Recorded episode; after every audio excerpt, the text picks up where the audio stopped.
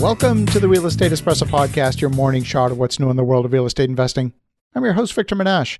This is the weekend edition, and we've got a very special show for you today. All the way from Sherman Oaks, California. Welcome to the show, Tom Dreesen. And thank you, Victor. It's my first time on the show, and my concern is that when we're finished, it'll probably be my last. You'll say goodbye, Tom, and we don't need you anymore. But oh, I don't think so. Well, it's great to have you here. I mean, after 60 plus appearances on the Tonight Show, I think we can probably get you more than one appearance on the Real Estate Espresso podcast. So great to have you here. You have quite a journey in your past, and you've just put out a book and I'm just I just want to hear your whole story. It's so fascinating. You've done so many amazing things. I don't know where do you want to start? You're right. In my career, this is my 51st year in show business as a stand-up comedian.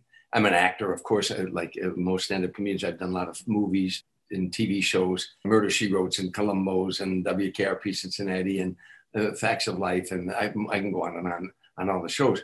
Also in movies, Trouble with the Curve with Clint Eastwood and Spaceballs. Mel Brooks put me in that film and the mini film. Anyhow, but I'm a stand-up comedian first, last, and always. I've made over 500 appearances on national TV, including, as you pointed out, 61 appearances on The Tonight Show and over 50 on Letterman, and even hosted the Letterman show when David didn't feel good. So every time I'd see him, I'd say, You don't look so hot. You need to take some time off. But I've had a wonderful career. I toured for years. Tim Reid and I were America's first black and white comedy team. History shows were the last. We started out in Chicago. And so in 1969 and 1975, we toured the nation as the first black and white comedy team. And there were no comedy clubs in those days. So we worked all black clubs in the North and the South, what they affectionately called the Chitlin Circuit, black owned, black operated nightclubs. And we worked all white nightclubs too, but we were really groundbreakers in, in, in as much that this had never happened before. And at that time, in 1969, the, the America was in turmoil. Not that it isn't now, but the Vietnam War was raging. I had just gotten out of the service. Tim just got out of college. Students uh, were protesting the Vietnam War all over America. African Americans were rioting in almost every major city in America, including the city uh, in Harvey, Illinois, suburb on the south side of Chicago, where I grew up at, one of the largest riots in the country. In the middle of all this, Tim and I were trying to make America laugh we didn't preach. We just went and did stand up comedy. But anywhere there was racial tension, we would go. We did 11 prisons in one year. We did colleges and high schools, even. And we just went to make the kids laugh. And consequently, people have said to us so many times that they learn more about race relations watching Tim and I perform than they did from any book they read or anything, just watching these two guys get along and have fun together. I can't tell you how many times, Victor, that we went somewhere and somebody would come up to us afterward, a black kid, and he'd say, I got a white friend and I'd like to reach out to him. But if I do, the brothers are going to wear me out. But after watching you and Tim, I'm going to reach out to my white friend. And then vice versa. A white kid would come up and say, You know, I have a black friend.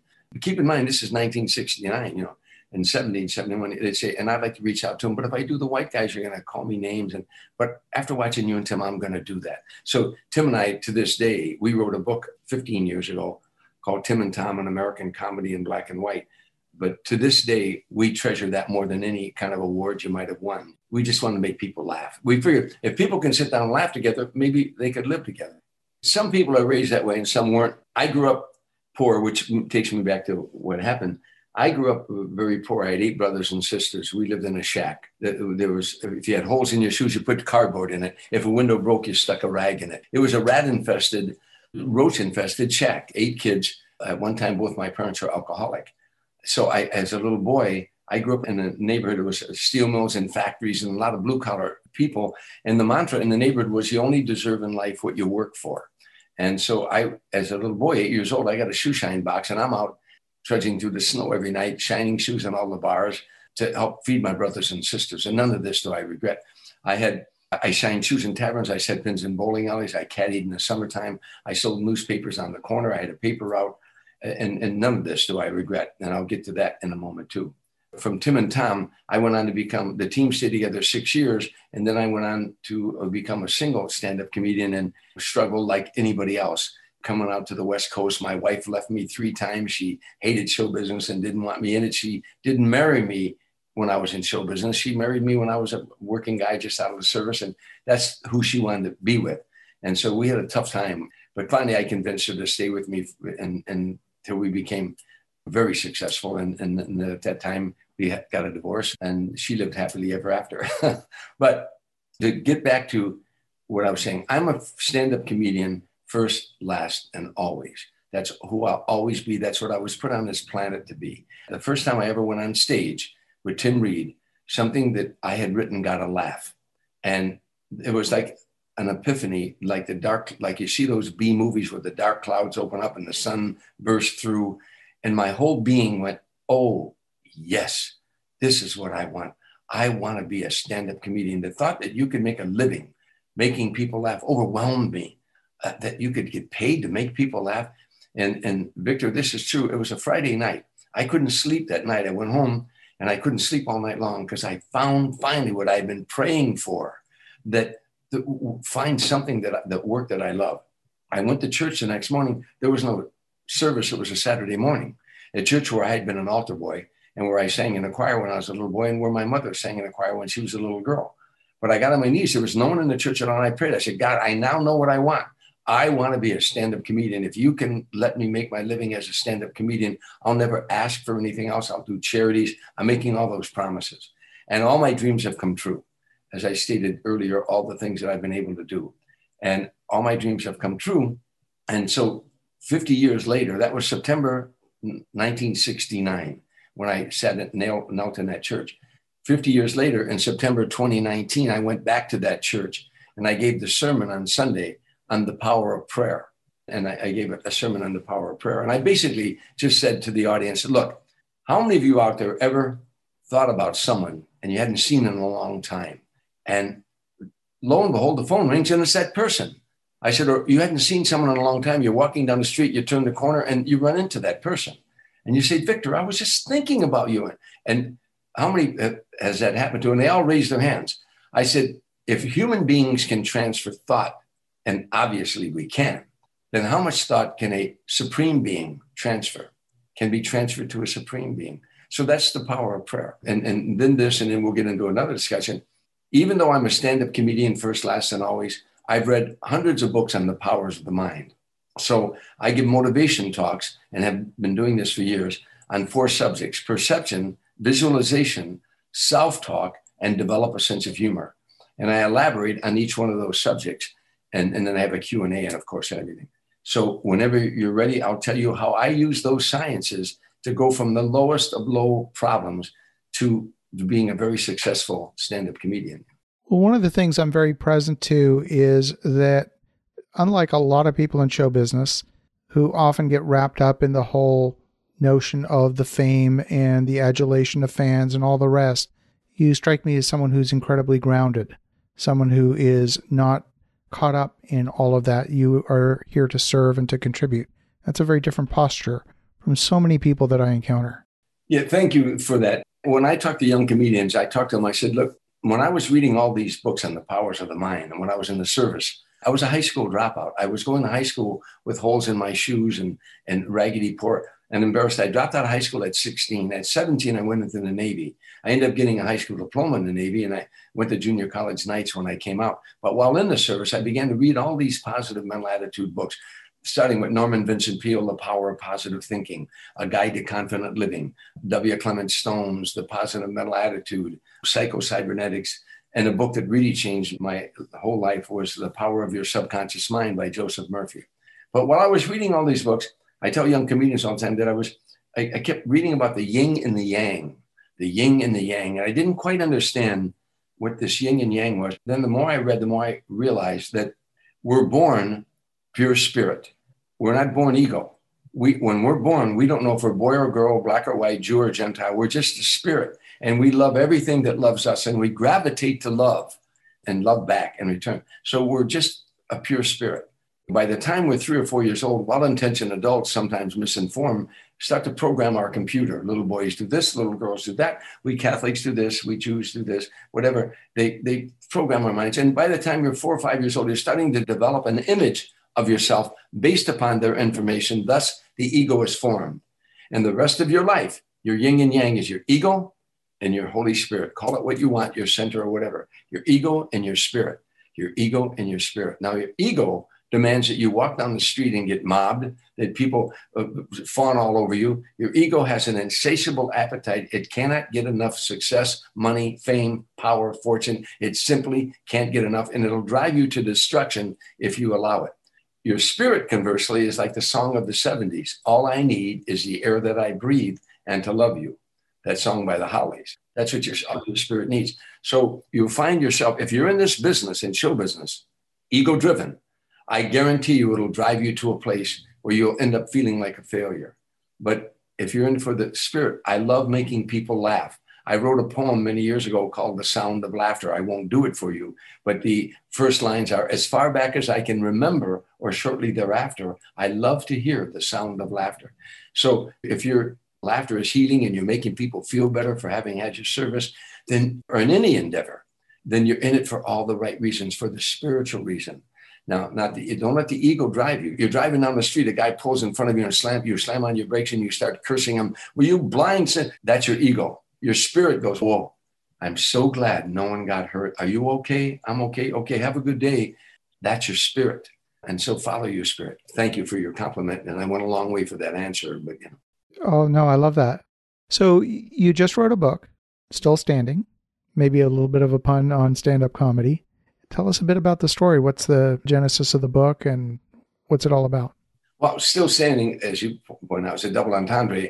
I'm a stand up comedian for 51 years. However, I've been knocked down in my life many times, you know, and I keep getting back up. When you read the book, it's called Still Standing My Journey from Streets and Saloons to the Stage and Sinatra. When you read the book, you'll see I was knocked down physically, but I got back up. Knocked down, rejected like anybody else in any endeavor, so many times in my life, but I kept getting back up.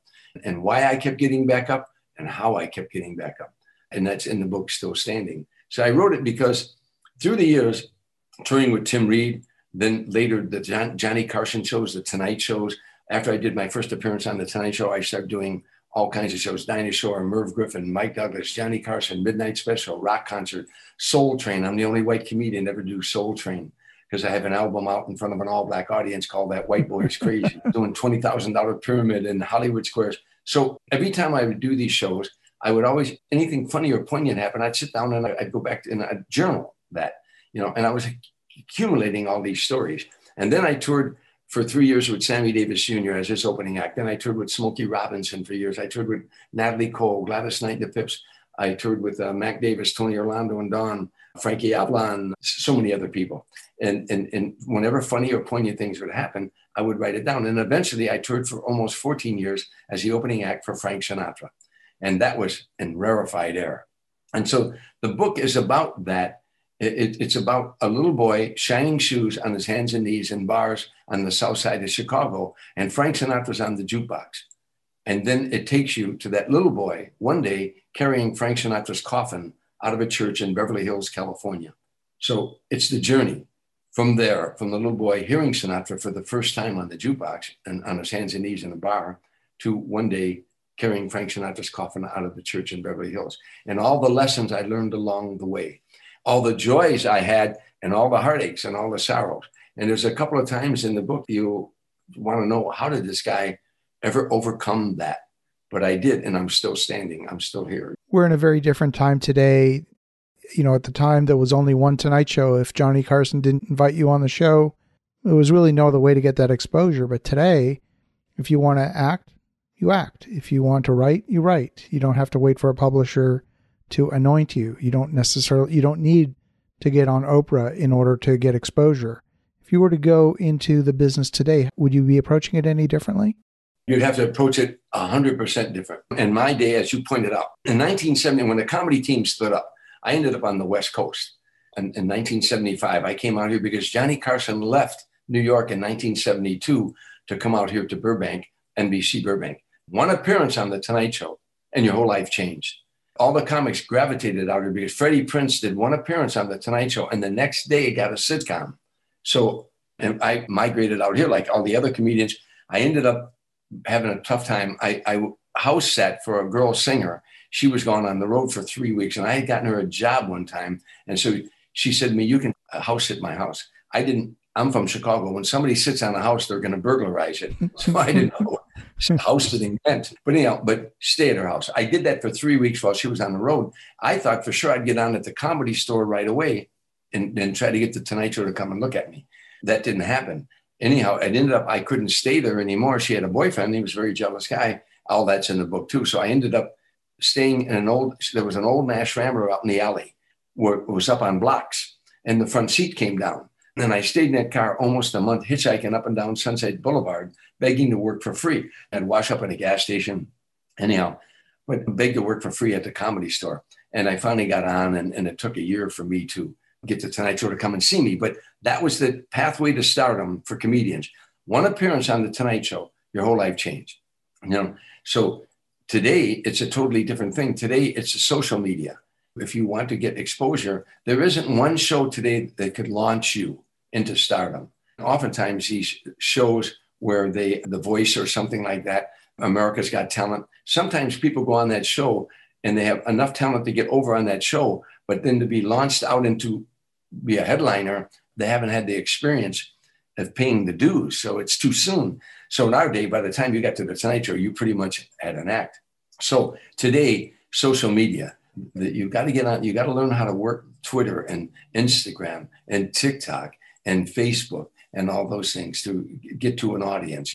Absolutely. So, your book is a story about resilience. As I think about our audience, real estate developers, real estate investors, I mean, that's a game of resilience as well. I mean, think back this past decade when we had to go through the whole upheaval of the post 2008 financial crisis. Some people exited the business and maybe they're working at Walmart now. Others picked up and figured out how to work it out start again, and make it back 10 times over. By the way, that's my motivation speeches. My first thing I talk to students about, or corporate America, is perception. All of life is about perception. I open with telling them I lived in a shack, eight brothers and sisters, raggedy poor, holes in my shoes, no bathtub, no shower, no hot water. It, it was a shack that I explained about. I say to the class, that's the greatest thing that ever happened to me because that's the way I perceive it. Both my parents were alcoholic great thing. I learned from that. I learned a lot of lessons from that. All of life is about perception. It's how you perceive it. I, I tell the students, I make an analogy. I say, a little boy goes in the backyard, he's got a bat and a ball. And he told, he said, I'm the greatest hitter in the world. And he throws the ball up in the air and he swings and he misses. He said, I am the greatest hitter in the world. He throws the ball up the second time and he swings and he misses. He said, I am the greatest hitter in the world. He throws it up the third time and he swings and he misses. He said, I'm the greatest pitcher in the world. Nothing changed but his perception. You know, and all of life is about perception. And, and it, it doesn't matter where you've been, it matters where you're going. I think that life is 10% of what happens to you and 90% of how you react to it. I, I tell the class, you're a winner. I'll, I'll tell you an interesting story that I'm sure I could tell on your show, but if you can't, you can cut it out. But I was giving a motivation talk at an all male college in Northern California.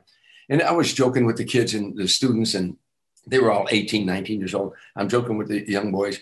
At that time, there was a kid that wouldn't leave his family's home. He was 32 years old, a man, and his mother and dad had to go to court to get him out. You may have read about that, Victor, but his mother and father had to go to court to get him out of the house.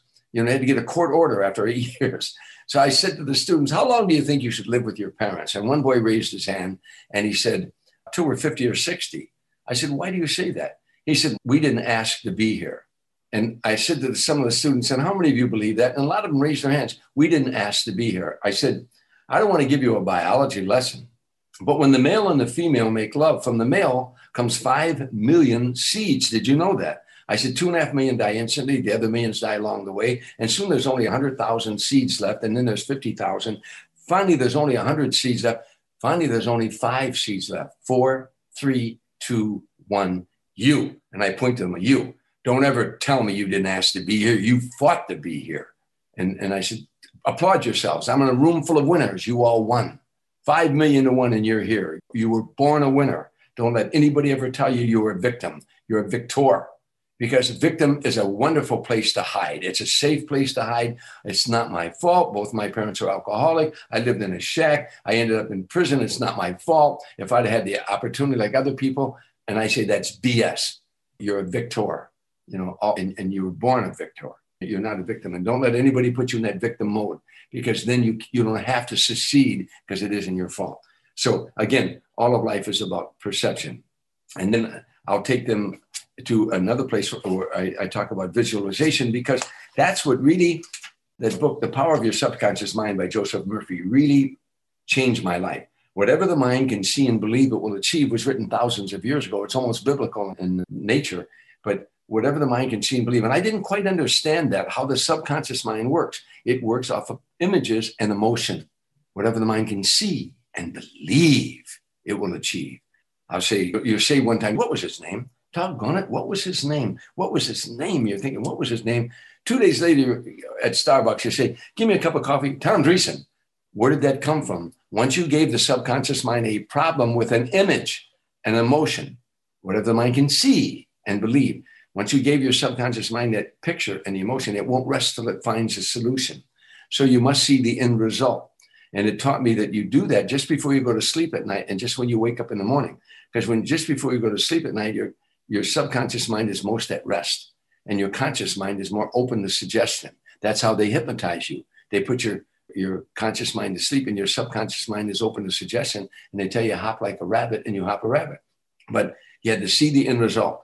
So I would see myself on the Johnny Carson show. I would see Johnny Carson when I was struggling, when I was sleeping in the car. I would see myself on Johnny Carson. I'd see it, I'd feel it, and I'd believe it.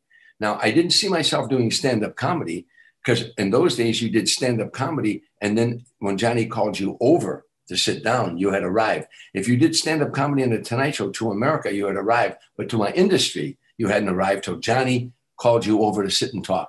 So I would see myself sitting next to Johnny and Johnny saying, You're a funny guy, Tom Dreesen. You're a funny guy. I would see it, I'd feel it, and I'd believe it because I know if I was sitting with Johnny, it already succeeded over uh, there doing stand up. I when I'm sleeping in the abandoned car and couldn't get on at the comedy store, I'm seeing it, I'm feeling, I believe it. I hold this picture up that your audience can't see, but I hold this picture up, you know, to into my class. It's Johnny Carson laughing at me. That's the picture I image in my car and my mind when I was sleeping in the car. Nothing can become a reality, Victor, unless it's thought first.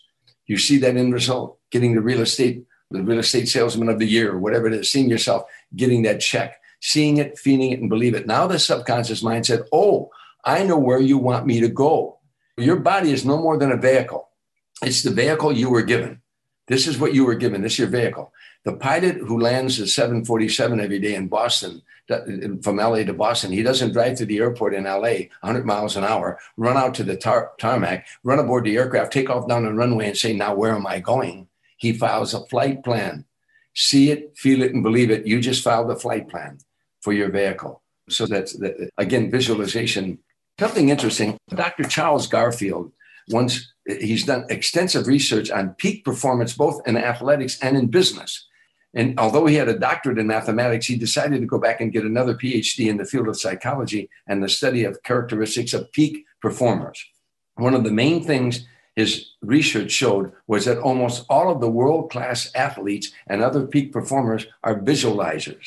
They see it, they feel it, and they experience it before they actually do it. They begin with the end in mind. And that book really changed my, my life. And I talked to the class about that, about visualization. And then later, self talk. If you want me to go into that, I will, Victor. It, uh, it's your call. Well, I love that. So, yeah, let's take a moment. Let's talk a little bit about self talk and then uh, love to hear how people can get a copy of your book. The most important person you'll ever talk to is yourself. Self talk. There's a great book by, his name is Shad Helmstetter. It's what to say when you talk to yourself. When I say to a class, sometimes I say, I want you to get physically fit. You know how to do that? And they, of course, one word, exercise. Say, I want you to get mentally fit. They stare at me. And I said, one word, exercise. You want to get phys- mentally fit? Exercise the mind. You can exercise the mind by there's so many mental exercises day by day in every way. I'm getting better and better. A couple times in my life, you were reading a book where I was knocked down health wise, but I would always say day by day and every way, I'm getting better and better.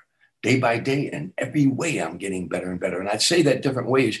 I, have studied acting, so I sometimes would put that the, the emphasis on a different word day by day and every way, I'm getting better and better. Day by day and every way, I'm getting better and better. I'd say it five times before you go to sleep and when you get up in the morning. I, I kept cards with me, three by five cards with me in my car. And if I get stopped at a stop sign or stuck in traffic or something, I would pull out my Monday card. And all day Monday, this was would be my my mental exercise. All my thoughts create healthiness within me. My mind dwells only on those thoughts which create more harmony, balance, and well-being within me and the world around me. I'd say that all day long. It was my Monday. Tuesday would be I control the thoughts I choose. No thought at any time can dwell in my mind without my approval or permission. I'd say that on Tuesday. This I'll do one more for you. My, this is Wednesday. My mind is constantly in tune with the positive. It is bright, cheerful, enthusiastic, and full of good, positive thoughts and ideas. So that's how I would exercise. I'd have a Thursday, a Friday, a Saturday. Again, the most important person you'll ever talk to is yourself you, your brain, your mind is like a garden. I tell students, picture your mind a garden, and you're going to plant flowers in your garden, positive thoughts. So you plant the flowers. What if weeds grow? Would you allow the weeds to grow in your garden? You would dig the weeds out and you'd replant flowers. Negative thoughts swirl the universe. They come through my mind like anybody else's. I don't have to let that seed grow. I'll grab it and say, oh, oh, I don't want to think that way. Cancel. I would cancel, delete on your computer, cancel the negative thought and replace it with a positive thought. I would replace it with a flower. So, anyhow, the greatest discovery of my generation is that a man can change his life simply by changing his thoughts. As human beings, our greatness lies not so much in being able to remake the world as it is being able to remake ourselves. You can't change the world, you can only change yourself. And, and that's the end of self talk. There's so many more things I could say about self-talk, and, and I do in my classroom lecture or my for corporate America. But finally, I close with, and now close is develop a sense of humor. The greatest gift that God can bestow upon a human being is a sense of humor. And a sense of humor is not when you have the ability to laugh at other shortcomings or misfortunes. It's when you have the ability to laugh at your own, to laugh at yourself. That's such a great gift, and you can pass it on to your children. Whenever you do something dumb or stupid, Come home and share that with them. Say, what did I you what I did today? This is the dumbest thing. My kids will tell you stories about me that I told them of dumb things I did. And they now will tell me stories about dumb things they did. Laugh at yourself. For you guys out there, something you might interest you. I was on Hollywood Squares one time. I did that so many times, but one of the questions was of 3,500 women polled, what's the number one characteristic they look for in a man? And it was a sense of humor. A guy who didn't take himself too serious. Women love to be with a man who makes them laugh, and, and men love to be with a woman that makes them laugh. If, if your spouse, if you've got a spouse that makes you laugh, I guarantee you, you have a happy home, and a happy home will, will be a long term marriage. People will love you for it. When you, you know, poke fun at your own blunders and all those misfortunes, people will love you for it, and you'll be better off for it. There was a great actress named Ruth Gordon. She she on Broadway for years. She was a playwright. She won Tony Awards. She won all sorts of awards. In fact, won the Academy Award in a movie called Rosemary's Baby. A brilliant actress. She was like 78 years old or 76 years old. I was on the Merv Griffin show with her one night, and Merv Griffin picked up a piece of paper and he said, Ruth, when you first went on Broadway, this is what your reviews were. I'm reading these reviews, Ruth. It said, she can't act. She's not pretty and she has terrible stage presence. He said, How on earth did you survive? She said, I ignored the facts. a person like that will be. I saw a, a tombstone a while back, a grave where a woman had a parking meter there. And on it, it said time expired. she must have been a wonderful. Woman. I just saw a photo. I said, What a wonderful woman. I bet she was a great wife, a great mom a sense of humor is the greatest gift that God can bestow upon a human being, but it's learning how to laugh at yourself. Don't take yourself too serious and you pick up and move on. I love that. This is a, a question about what it's like being on stage when you bomb in front of the stage and you have a joke that you thought was funny and the audience is silent.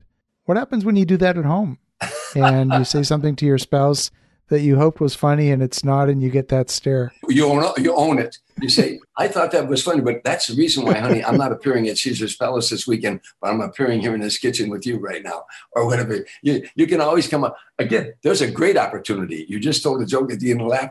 You know, don't get mad at her you know, just you poke fun at yourself. Say, you know, I guess uh, I'm no, I'm no threat to uh, to uh, Dave Chappelle or Tom Dreesen or whoever you, whatever comedian is your favorite comedian. There you go. I, I guess I'll be no taking over their career. Have fun with failure, and then you pick yourself up. As Frank saying, that's life. You pick yourself up and get back in the race. But what a joy it is to be around people who don't take themselves too serious. When we comedians get around, when I get around with, uh, if I was working in Vegas and all the comedians would meet at the Riviera coffee shop sometimes, it'd be six or seven comedians, Rodney Dangerfield, Joan Rivers, David Brenner, me, whoever was in town. We talk, we never talked about I killed the audience tonight. I got a standing ovation. We never, we talk about nights we bombed. Hey, we, we love hearing stories about when it was bad out there when you, because th- that shows your sense of humor, you know. Absolutely. Well, well, Tom, if folks want to get a copy of your book, what's the best way? Amazon.com will be at your house in two days. Also, Barnes and Noble. It's called Still Standing: My Journey from Streets and Saloons to the Stage and Sinatra. I have to tell you, I'm so proud. It's got over 150 five star reviews right now on Amazon. Oh, fantastic. People are, it's got Chicago Tribune, a lot of people give me great reviews. And I'm glad because I, I want people to laugh. I want people to enjoy my journey. And it's a triumphant journey. There's some downtimes in there, but don't we all? Life isn't fair, Victor. I don't care how you look at it. Life is not fair, is it? But that's what life is. It isn't fair. So we how we deal through those times. Well, Tom, thank you for sharing your story. Thank you for sharing the wisdom. And for the listeners at home, definitely go out and get a copy of Still Standing on your favorite platform, whether it's Amazon or the Real Live bookstore, although it's probably closed these days. And in the meantime, have an awesome rest of your weekend. Go make some great things happen. And we'll talk to you again tomorrow.